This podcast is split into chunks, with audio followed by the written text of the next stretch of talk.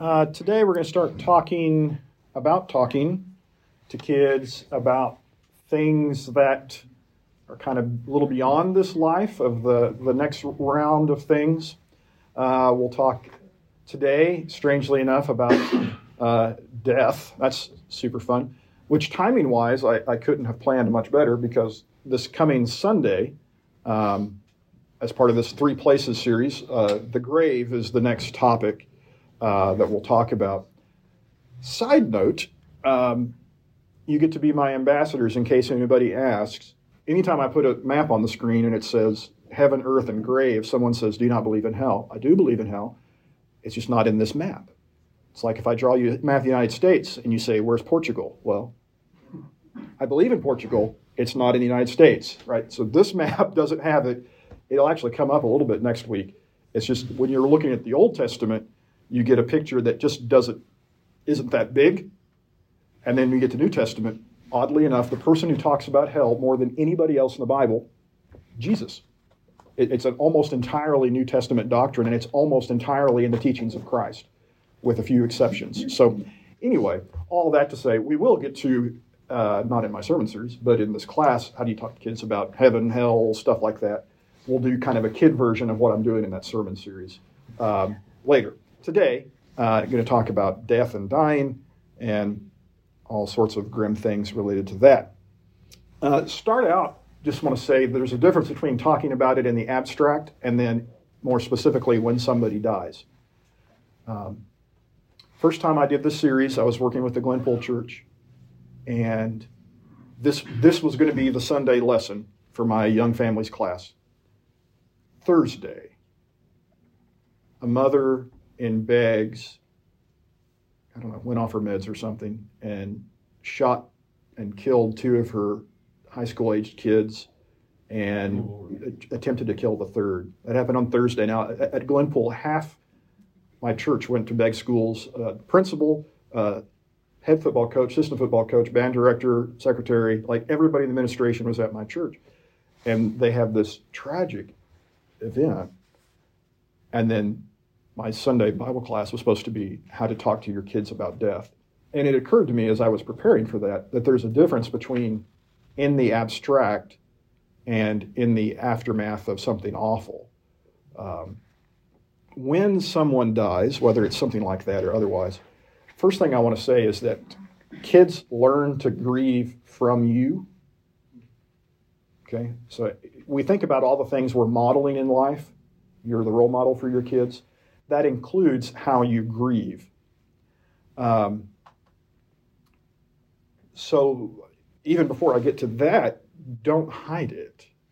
There's a temptation to just grieve in secret and then be super strong in front of your kids. I'm not saying you have to tell them everything you're thinking, but it's not only okay for them to see you grieve, it's actually helpful for them because they're going to lose you someday and they'd like to know how to deal with that. So grieving with them is within reason. They're still kids, they're not adults, and you, you moderate it. I get that. But don't pretend you're not grieving when you're grieving. Be a role model. Um, oddly enough, this is the same slide I showed that Sunday. I had just finished a sermon series on Job uh, when that happened.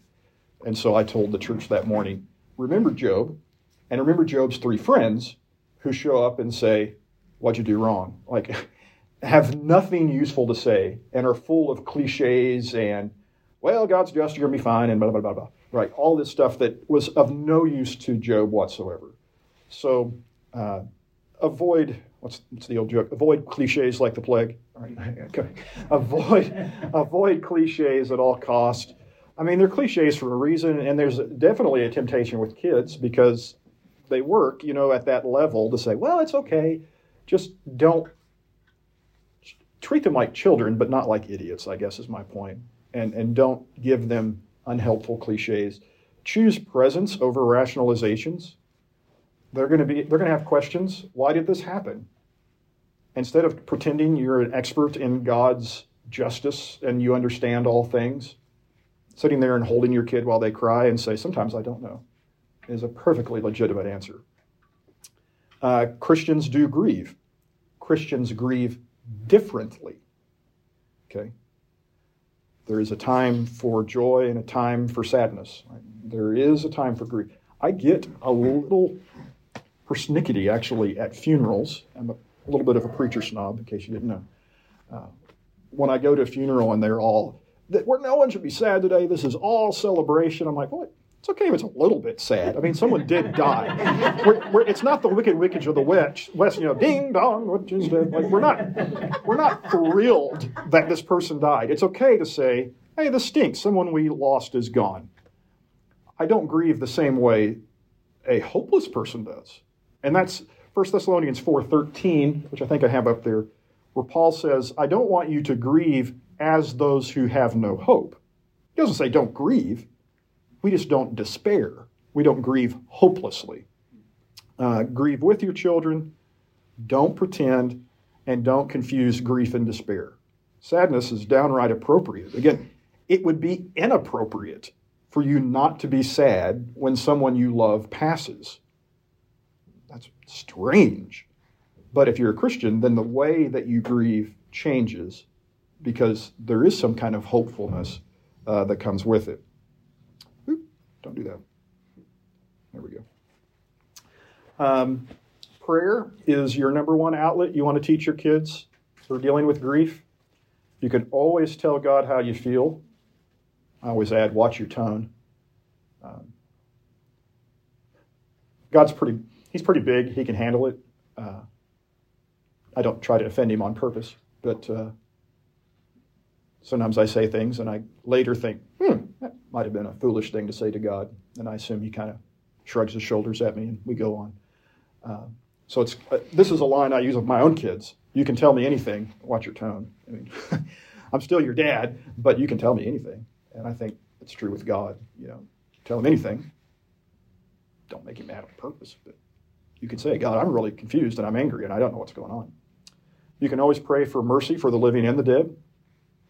Um, I don't have to figure out anybody's eternal destination. Uh, it's so far above my pay grade as to not even be reasonable. So I pray for the mercy for the living and the dead. Say, God, they're yours. And mercy is always a good prayer, and I, it's all I need when I'm not sure. And I can always have hope. That's the thing about hope. Uh, there's always some. Uh, so I, I think in prayer you can express that and wrestle with that. And again, Show your kids how to do it. Would be a great lesson for them. Word of caution, final. I hadn't even got to talking to kids about death yet. This is all like the build up to it. A word of caution about how Christians talk about grief. Definitely don't romanticize death.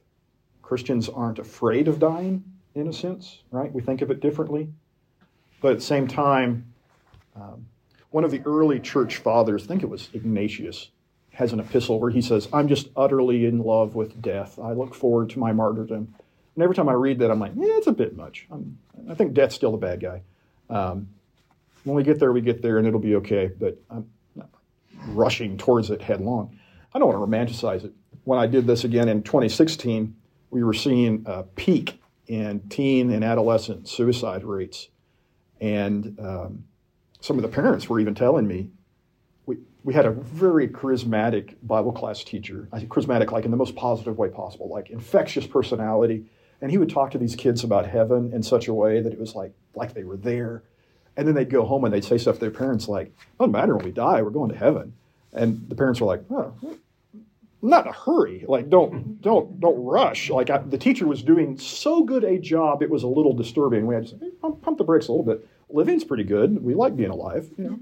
We'd like you to stick around. so I think with Christians, uh, whether it's despair or romanticizing death, uh, we we're not a death centered culture in, in Christianity. It's not how we do it. And then I went and checked because uh, that was a 2016 chart. Um, it did peak a little bit in about 2019, and I can't find any 2020, 2021 data. Thanks, COVID. There's no data on anything useful. Uh, but I have to guess uh, it hasn't drastically gone down while everyone was suffering from mental health for the last three years. So, anyway, all that to say, how you talk to your kids about death may have very dramatic impacts. So, be aware of that and get help when you feel like you're out of your depth. um, when someone dies that you and you know in, in in the actual event of death, not in the hypothetical, you're going to get a why question at some point. They just say it out loud. You're thinking it. Right? Why did someone I love go? Um, there are some possible answers you can give. Um, there is real evil in the world and in us. Bad stuff out there. It's real. Um, suffering is not always evil. Sometimes we learn from it. Some things may require more knowledge than I have. I don't know is not a bad answer. But of all those, like the, the, the theological category for this is called theodicy, how we talk about the justice of God. I got some great books on that, and I would not give anyone one of those books who had actually lost someone. Like it's it's a whole other conversation. In the abstract, it's great to sit and talk about why does this happen? When my wife was ill, I didn't care about the philosophy of it. I was just mad, right? So it's it's very different whether you're experiencing it or thinking about it in the abstract. So uh, I would say with your kids, keep that in mind. They may not be ready or interested in a philosophy lecture of, let me tell you about the goodness of God. It may just be, you know, I'm not sure sometimes. Want a hug? That's a perfectly good answer. And spend more time on the hug. Okay, so finally now, how do we explain death uh, to kids when we're talking about it? Um, we're going to try to translate some of this into childese. Um, things I would want to say to adults is death is some kind of a physical end. Um, it is inevitable. It is evil. It's an enemy. It's the bad guy. Okay. Um, it's no longer permanent thanks to Christ and the gospel, and it's not to be feared, though not to be loved either. Okay. That's what I would say to an adult about death. How do I say that to a kid? Well, good luck. Um, physical end, the Bible likes to compare it to sleep, um, like a lot. I'll tell you, somebody who preaches a good funeral sermon is uh, Bud Ross. It's and it's the same one. Like you're going to get that one. I can almost do it now from memory. I've heard it enough times just since I've been here. It's a good funeral sermon, and he talks about the metaphors for death. It's like sleep that you wake from. It's like a shadow. Uh, and there's a third thing. See, I can only do two parts of a three part sermon. Sleep, shadow, another thing. Anyway, that's not a bad metaphor because the Bible uses it a lot. Is it a perfect metaphor? No. But is it useful? Yeah, it is. Uh, it's like going home. It's like going home. That's the third one. You, heard you've heard that sermon too. Yeah. Sleep, going home, shadow. Those are the things that Bud will talk about in every funeral. So um, it's like sleep at the end of the day. There's there's a conclusion to every day. There's a conclusion to every life. Okay. Inevitable in the sense of it's a, it's a door everybody has to walk through. Okay. Those are the doors to this room. If you want out of this room, you are going through those doors. Well, I don't want to. Okay. See you later. Next week, you're going to be in this room. The only way out of this room is through those doors. There's, another one. I'm getting out of here. Yeah. Hey, if we're yeah. trying to escape that route, I don't know about you. Yeah. Is this a challenge you're giving us? Right. Yes. Yeah. What if there's a fire? You guys are just like explaining to children. See, this is good practice because this is exactly what Lucas and Calvin would say. I could get out a window. Like, Death has no windows. So yeah, it's it's a door everyone has to exit, right? It's the bottleneck of the universe. You should have made it face that direction. Yeah, that's right. um, it's an evil. God is a God of life. God is the God of the living, not the dead. That's next week's sermon text. God is the God of the living, not the dead.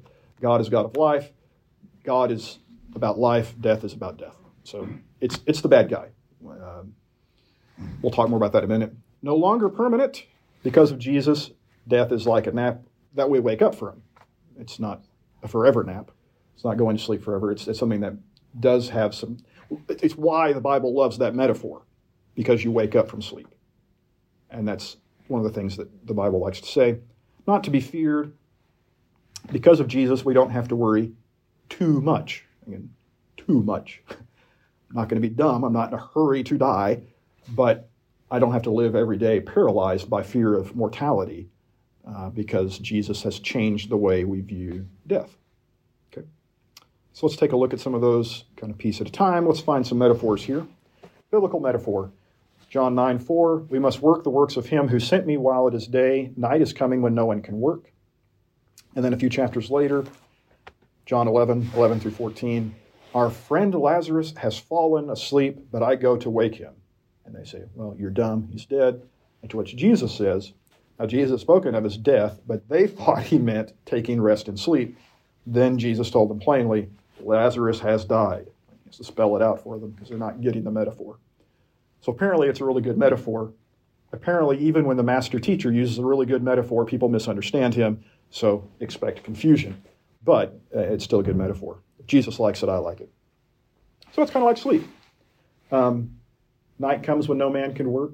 When you're asleep, you're no longer able to act and move like normal. The, the daytime, you may flail around, but uh, the normal acting, uh, and that's why, by the way, when you're a kid, you don't like bedtime because it means like I can't be playing my games or doing whatever I'm doing. I have to not do things now, and that's kind of scary to you as a kid, even if you don't know why, right? Um, it can be a lonely time for other people.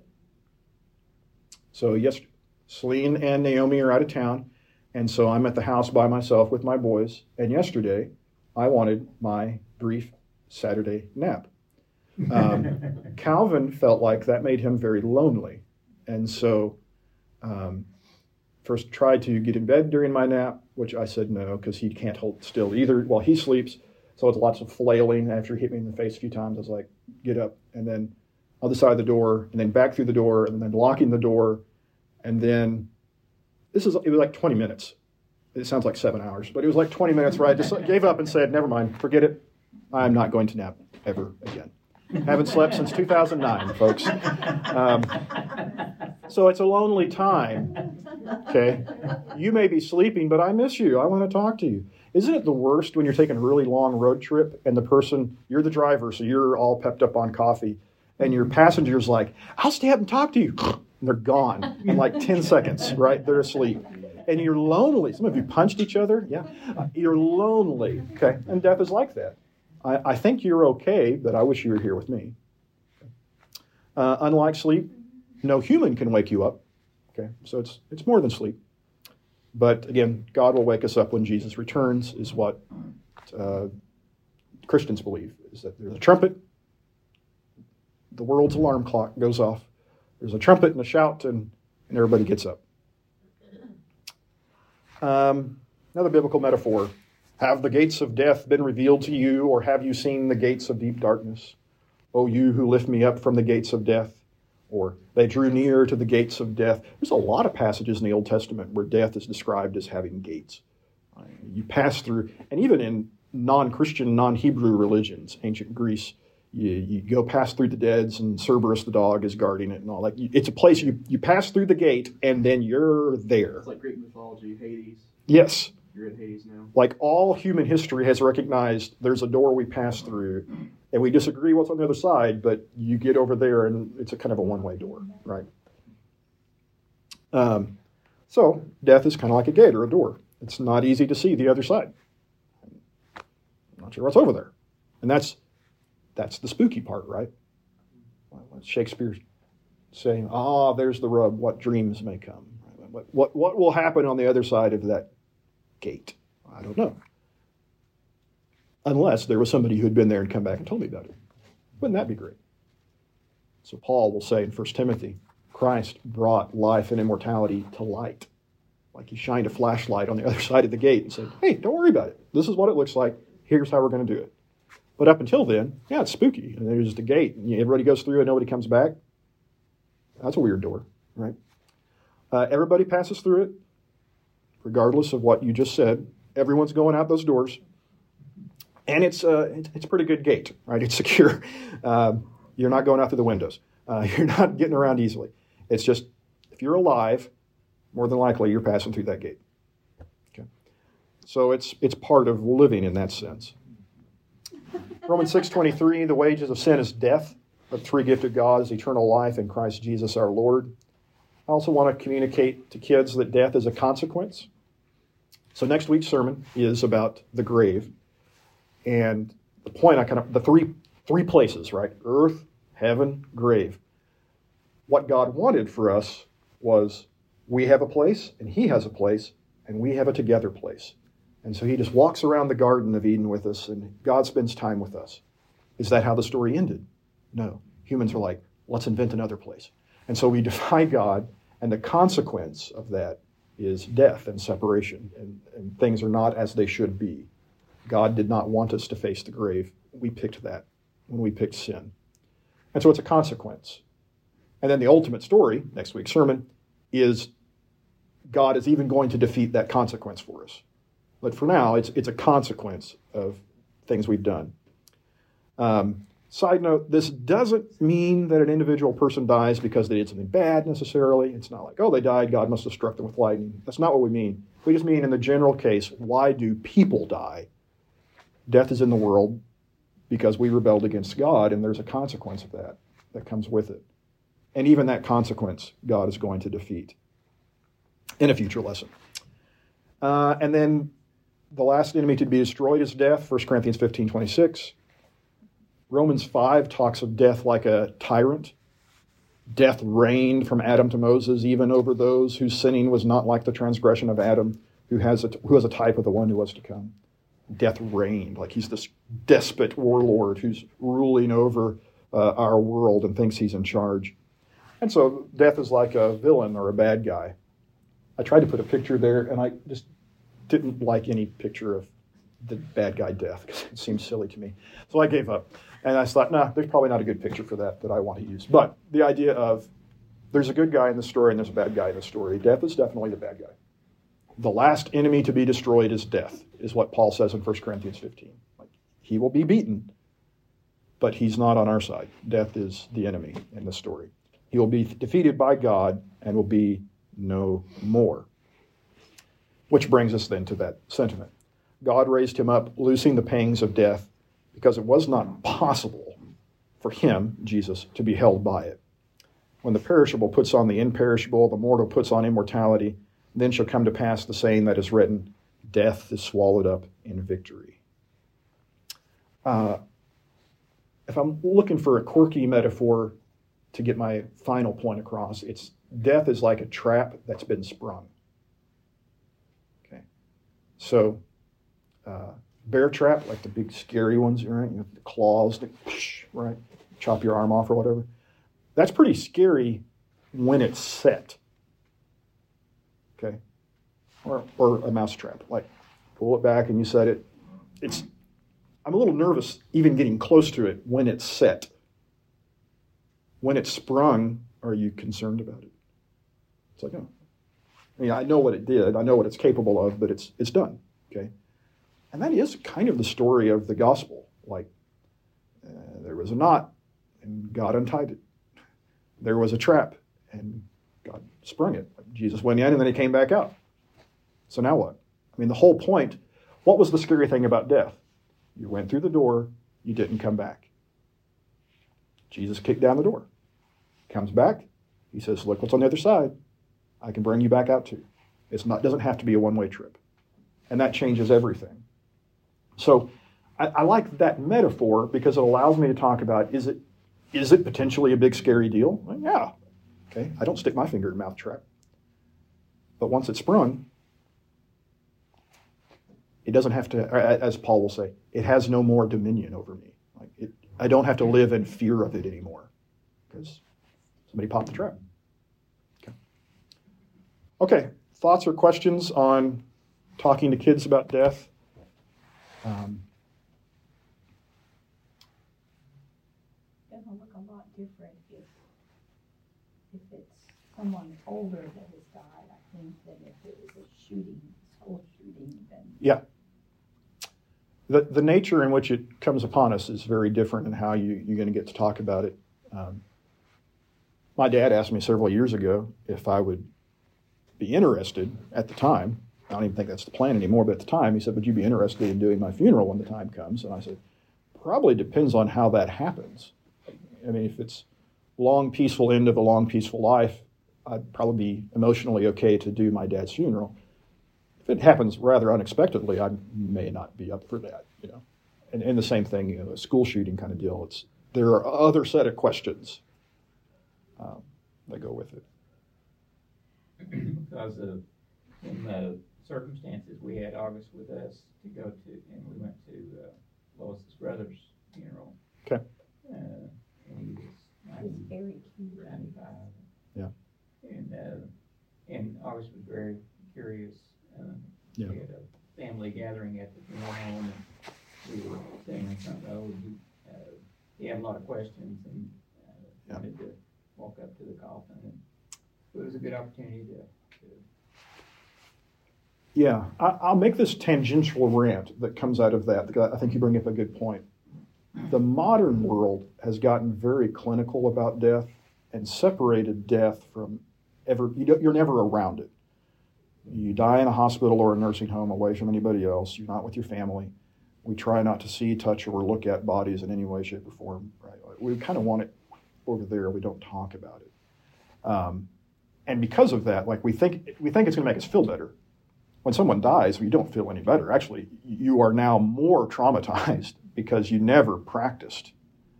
Um, the ancient world, they died in the home with you. You talked to them right up to the last minute, and it was awkward and terrible and ugly, and you did it anyway. And then they buried you in the churchyard in the evil world, so you passed by grandma or whatever every day on the way to church, like they're part of the family. They're, they're there all the time that it just it stayed with you and you were much more likely to encounter death and get an opportunity then to talk about it as a pretty young person. Um, i'm not sure we're doing our kids a lot of favors by shielding them. I, again i understand kids are kids. They're not adults. They can't handle adult things. If they were then they'd be adults. But letting it come as a complete shock that people are mortal when they you know turn 21 eh, not going to do you any favors getting to ease into those conversations along the way will help. We're talking about what's good for kids, and what, what do you think about mm-hmm. either cartoons or even a popular, I don't want to trash Star Wars, but what, what happens after death? Are we, is, does the spirit hang around? Because one of the points was it's a physical end, yeah. and then explaining to them that the, it's not a spiritual end. Yeah. And I've I've had some conflict personally with kids watching shows that have to do with ghosts and other things because especially around Halloween it was very popular recently. Yeah. Right? And, yeah. And uh, how confusing it can be. And I wonder if that's a good thing or if that's uh, if uh, can use that. Here's here's what I'll say is I think it is something. It comes from a little bit of Christian history speaking specifically of Halloween, is is the Hallowed Eve uh, was the night before All Saints Day. November first was All Saints Day, where you remembered the sacred dead, that the people that had passed are still with us in some way. So the night before was a sacred night where we were closer to them. It's night, so the dead are always closer at night in ancient thinking. So you were closer to them than ever before that night. And then you throw in like a bucket full of paganism and you get, you know, candy and Halloween. But anyway, the concept was yes, we do believe the dead are still with us in some way, they don't cease to exist. And so I think the page I would take then out of Christian history is uh, can it become a big ugly mess? Yes, of course it can. Anytime funny non Christian traditions get mixed in with our stuff, it can get weird. But it's also okay to take whatever the world has and say, let that be a reminder to us of this thing that is true. The dead are still with us in a sense of they are they still exist. They didn't poof out of existence. Um, I wish we did. Not, don't care one way or the other about Halloween. I wish we did do All Saints Day, where there was a day on the calendar every year where, as a church, you sat down and talked about all the people that have come before us, and that they are still waiting, and someday we will join them and wait. And like the Book of Common Prayer, when you do the, communion talk, you're supposed to today say, "And this joins us from the living to the dead." They're like, as if to say that they're still they're they took their communion and they're waiting, and they'll be taking communion until Christ comes back. Like that they they just moved somewhere else, but they didn't wink out of existence. Is the idea. Hebrews chapter 11 is that like hall of faith, right? All that start with Adam and come forward and name all the great people in history that have gone before. Chapter 12 starts with seeing then that we are surrounded by so great a cloud of witnesses. Like all those people are still there. They didn't wink out of existence. They're cheering you on. And uh, an idea of a connection between here and there would, I think, with, the caveat of you could definitely over mystify it and make it strange, would, would be helpful to us who have turned death into such a clinical thing of, yep, dead, gone, get out of my way.